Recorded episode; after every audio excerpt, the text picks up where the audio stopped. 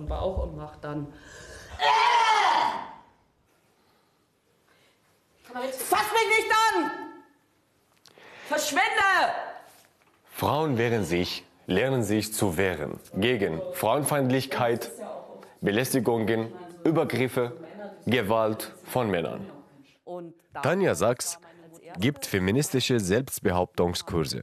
Heute holen sich Anna und Nicole ein paar Tipps. Also ich verfalle immer schnell in so eine Duldungsstarre, wenn ich mich bedroht mhm. fühle und kann dann gar nicht mehr agieren mhm. und bin dann wie versteinert. Okay. Und ähm, das würde ich gerne irgendwie überwinden, überwinden, ja. Okay, super. Selbstbehauptung, das ist so in der Mitte zwischen aggressivem Verhalten und passiven. Und in der Mitte selbstbehauptendes Verhalten, ich stehe ein so für mich und meine Ware, meine Grenzen. Wie entsteht Frauenfeindlichkeit eigentlich? In Respekt erfahren wir heute, wie alltägliche sexuelle Belästigung auf Volkfesten ist. Wir treffen Jugendliche, die das Thema Sexismus auf die Bühne bringen und fragen Pornodarstellerinnen nach ihrem Frauenbild. Wie gefährlich ist es für Frauen wirklich? Und wie verbreitet ist Frauenfeindlichkeit? Wir haben uns mal die Zahlen angeschaut.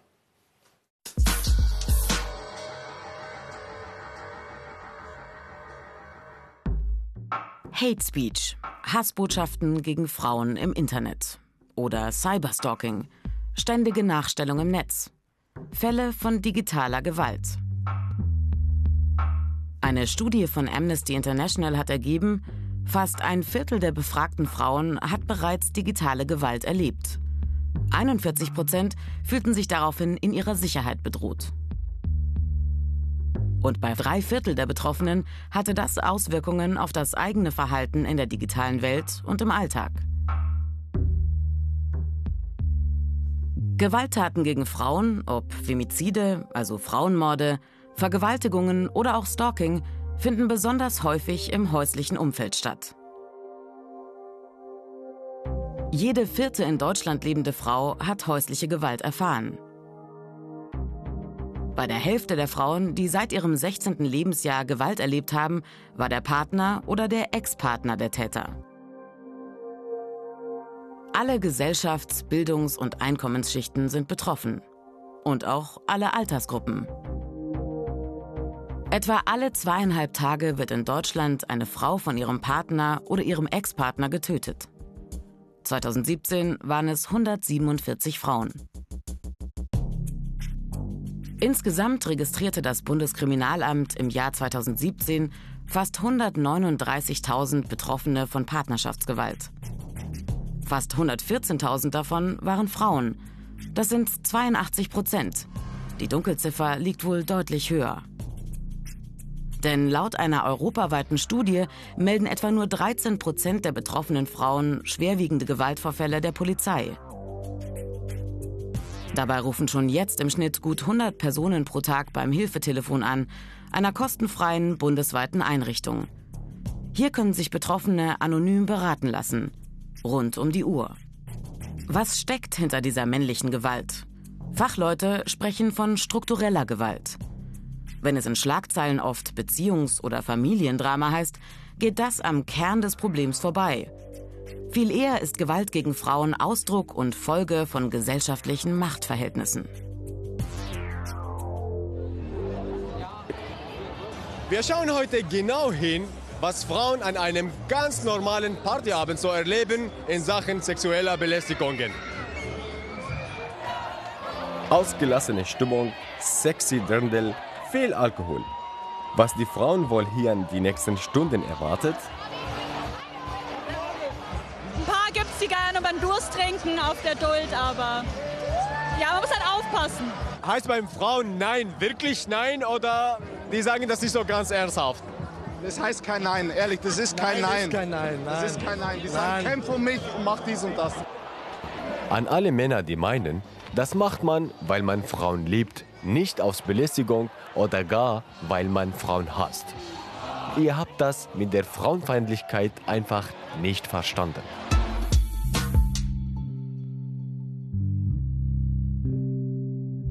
Unter Frauenhass versteht man wesentlich mehr als nur eine krankhafte Abneigung gegenüber Frauen. Frauenfeindlichkeit beginnt schon viel früher, bereits mit abwertenden Sprüchen.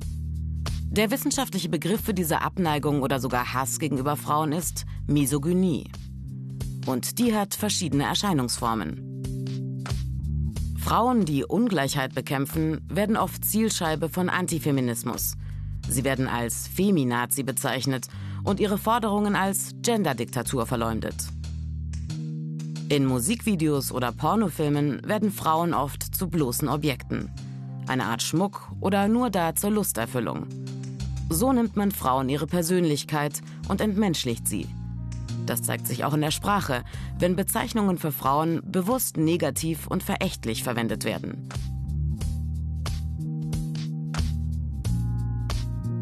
Ein weiterer Aspekt von Frauenhass ist auch das sogenannte Victim Blaming, also die Täter-Opfer-Umkehr. Wenn Frauen eingeredet wird, sie seien selber schuld, Opfer eines Übergriffs geworden zu sein. Am brutalsten äußert sich der Hass auf Frauen dann in der psychischen oder körperlichen Gewalt ihnen gegenüber.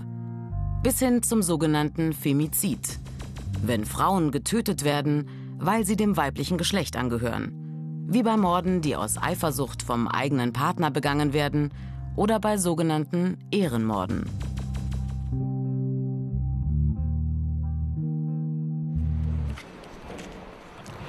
Ich bin jetzt in Bochum. Hier treffe ich Jugendliche einer Theatergruppe der Ruhr Trinale.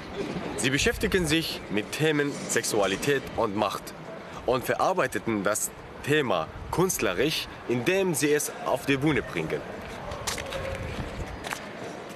Für mich ist es ein Wiedersehen. Ich habe letztes Jahr schon mal mit ihnen Theater gemacht.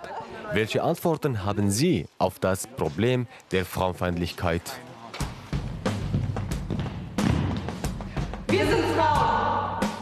Frauen müssen schön sein. Frauen dürfen nicht schlau sein. Frauen brauchen jemanden an ihrer Seite. Frauen können nicht einparken. Wir wollen nicht, dass ihr uns weniger bezahlt als Männer. Wir wollen, dass wir unsere Nippel zeigen dürfen. Wir wollen, dass ihr uns wir selbst zeigen lasst. Ihr wart ja schon irgendwann mal in einem Ort zum Beispiel oder eine Situation passiert, wo man merkt oder sagt, ah, das war Frauenfeindlichkeit. Habt ihr irgendwelche Erfahrungen gemacht? Also ich glaube, das fängt schon an im Klassenzimmer tatsächlich, weil ich war immer eine sehr gute Schülerin und habe ziemlich viel gewusst und es fing immer schon damit an, dass die Jungs gesagt haben, oh, für eine Frau hast du das aber ganz gut gemacht, da weißt du aber viel. Also für ein Mädchen ist das aber wirklich gut, auch nicht nur Schüler, auch Lehrer.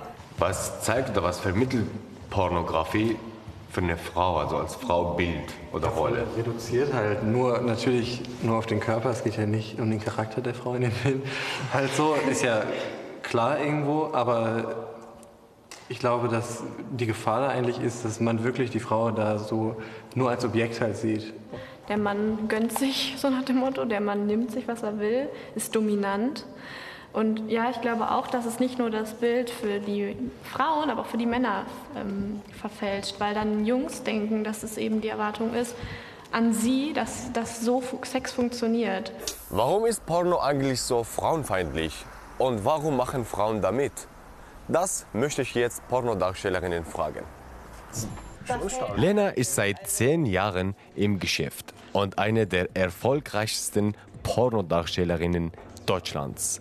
Wir haben mit den Jugendlichen gesprochen und auch jugendliche Erwachsene. Wie ist das Porno für denen? Was macht das mit denen? Das kommt ganz auf die Person an. Das, hat, also, das ist ganz klar, wie viel Selbstbewusstsein und wie sehr diese Person mit sich, sich selber kennt und so weiter. Das ist eine ganz äh, wichtige Sache dabei. Denn jemand, der selbstbewusst ist, der weiß, was er will, ne, der auch sexuell weiß, was er will, dem ist das egal, was im Porno passiert. Der macht sein Ding. Ne, privat, der sagt, okay, das finde ich toll, das finde ich nicht toll und deswegen macht er es so. Jemand, der das alles nicht hat und natürlich sich in eine Ecke drücken lässt, sage ich jetzt mal von einem Mann, der sagt, ja, guck mal, haben wir doch jetzt da gesehen, mach doch auch mal, mach doch auch mal. Das ist falsch als junger Mann oder als junge Frau, wenn ich mich so informieren lasse, aufklären lasse, wie geht's Sex, ich habe bald eine Freundin, Freund und kriege meine erste Erfahrung und dann google ich mal und dann kriege ich so, würde ich mal sagen, übertreiben, extreme Filme. Wenn ich jetzt, sage ich mal, 14, 15 bin und meine Sexualität er, also erforschen möchte, dann ist es völlig falsch, ein Porno zu gucken, weil die sind nicht umsonst ab 18. Das hat einfach einen Grund, das nennt sich Erwachsenenunterhaltung und das ist auch einfach für Erwachsene. So, das ist einfach ein Riesenproblem, was ich sehe. Es müsste einfach ein vernünftiges äh, Gesetz rauskommen, wo einfach im Internet diese Sachen nur noch zu sehen sind, wenn man 18 ist, sprich ein Pornoführerschein oder sowas. Hier in Leipzig treffe ich eine junge Frau, die regelmäßig eine extra Portion Hasskommentare im Internet abbekommt. Sie ist nämlich nicht nur eine Frau, sondern dazu noch eine Feministin. Sibel Schick ist türkische Kurdin und mittlerweile seit zehn Jahren in Deutschland. In ihren Blogs kämpft sie für Frauenrechte und erhält dafür täglich solche Kommentare. Häng dich, dumme Fotze. Wer bitte will dich schon vergewaltigen? Da werden wir lieber schwul. Selbst schuld, wenn du vergewaltigt wirst. Ich frage mich ganz ernsthaft, warum tun sie das? Die tun das, weil die damit ein Problem haben, dass sich Frauen so viel Raum einnehmen in den sozialen Netzwerken. Also wenn sie zum Beispiel sexuell belästigen, irgendwie unerwünscht äh, Fotos von ihren Geschlechtsteilen schicken oder irgendwie anzügliche Kommentare oder eklige Kommentare. Sind alle Männer so? Nee, es sind nicht alle Männer so. Ich tue aber gerne so, als wären alle Männer so. Wow. Äh. Das möchte ich wissen. ähm, weil das was mit der Männlichkeit zu tun hat, was da passiert. Also das sind nicht die einzelnen Männer, die das Problem sind, sozusagen, das ist was Größeres. Man muss, also wir müssen uns mit der Männlichkeit, mit der toxischen, vor allem toxischen Männlichkeit auseinandersetzen. Männlichkeit, die toxisch ist? Also giftig? Was soll das bedeuten? Wie passiert das? Sibel möchte es mir erklären und nimmt mich dafür mit in eine Cocktailbar. Das sind die einzelnen Punkte, Punkte äh, die toxische Männlichkeit ausmachen. Ja? Das ist Aggression. Das ist kein Zugang zu den Gefühlen. Und das ist bloß keine Emotionen zeigen.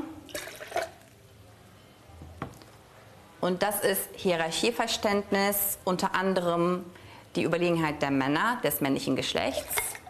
Da haben wir toxische Männlichkeit. Natürlich, natürlich ist es auch für Männer nicht gut, wenn sie so sind. Also deshalb ist es ganz wichtig, dass sich Männer auch mit sich selber auseinandersetzen, mit ihrer eigenen Männlichkeit sozusagen und mit dem Bild, was sie von Männlichkeit haben. Ja? Äh, und ganz wichtig ist zum Beispiel, sich zu fragen, wenn eine Person sich von einer Aussage von einer Frau gestört fühlt, sich zu fragen, hätte mich das gestört, wenn ein Mann dasselbe gesagt hätte? Also alle Frauen zu Kung-Fu-Kämpferinnen auszubilden, reicht wohl nicht. Am besten wäre es doch, wir Männer würden einfach mal damit anfangen, in einer Männlichkeit zu basteln, die weniger toxisch daherkommt. Okay, jetzt!